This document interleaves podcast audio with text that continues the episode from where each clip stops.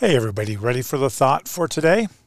So I'll admit up front, this issue is one that I personally have. Are you the kind of person where somebody does something wrong, especially trivial, and you just can't let it go? You got to complain about it, you got to bring it up. Are you that kind of person? I am. I'm sorry. I try not to, but I am. And what's kind of funny, if you think about it, often we're doing it with our friends or those we love. And if you're still friends with somebody who does the same kind of thing, little annoyance, pet peeve thing that bugs you over and over and over again, you, you in essence, the fact that you're still their spouse or friend or boyfriend or whatever, you've made a decision to accept it.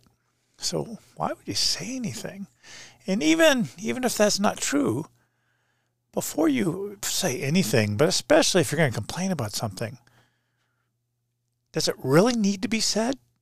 Does it truly, truly, really need to be said? It's got to be said. You can't let it go.